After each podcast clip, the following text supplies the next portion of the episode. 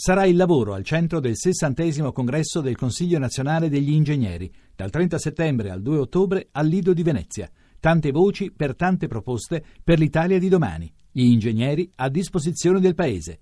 Tuttoingegnere.it La radio ne parla.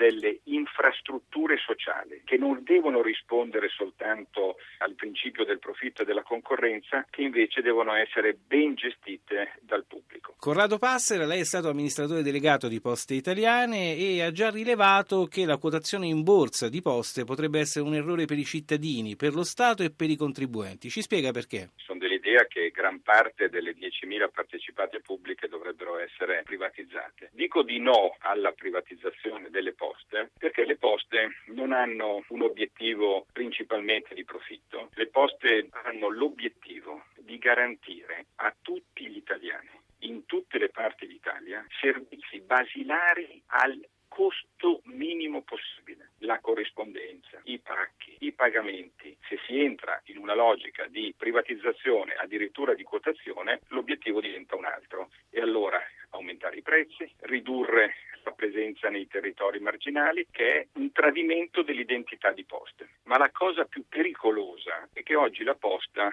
contribuisce direttamente o indirettamente con quasi 500 miliardi di raccolta e di sottoscrizione di debito pubblico che una volta quotata potrebbero non essere più sotto il controllo dello Stato italiano. L'ultima preoccupazione quella della valutazione che da quanto si dice è molto bassa. Passera, ma ci sono criteri oggettivi per affermare, come sostiene qualcuno, che c'è il pericolo di una svendita? La posta è la più grande rete di distribuzione al pubblico che c'è in Italia.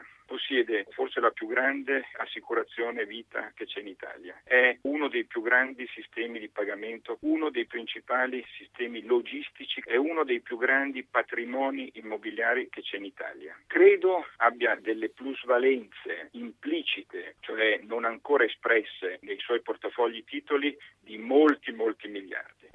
Ecco, 10 miliardi, che è la valutazione massima di cui si parla oggi per la quotazione di poste, secondo me non tengono conto di tutti questi aspetti positivi e forze e ricchezze della posta. Di quanto ci potremmo discostare da questo valore? L'ordine di grandezza? Molto significativo. Dal giorno dopo della quotazione noi potremmo perdere uno strumento formidabile di finanziamento di investimenti e debito pubblico. E allora perché l'attuale amministratore delegato Francesco Caio sostiene che la privatizzazione è una tappa obbligata per garantire un futuro a poste italiane? Le confesso che non glielo so dire. Poste di questi anni dimostra che un percorso di sviluppo fortissimo è possibile anche senza quotarsi. Io credo che la quotazione rischi di far sprecare i sacrifici di centinaia di migliaia di persone e quindi le dico credo che quell'affermazione non sia corretta.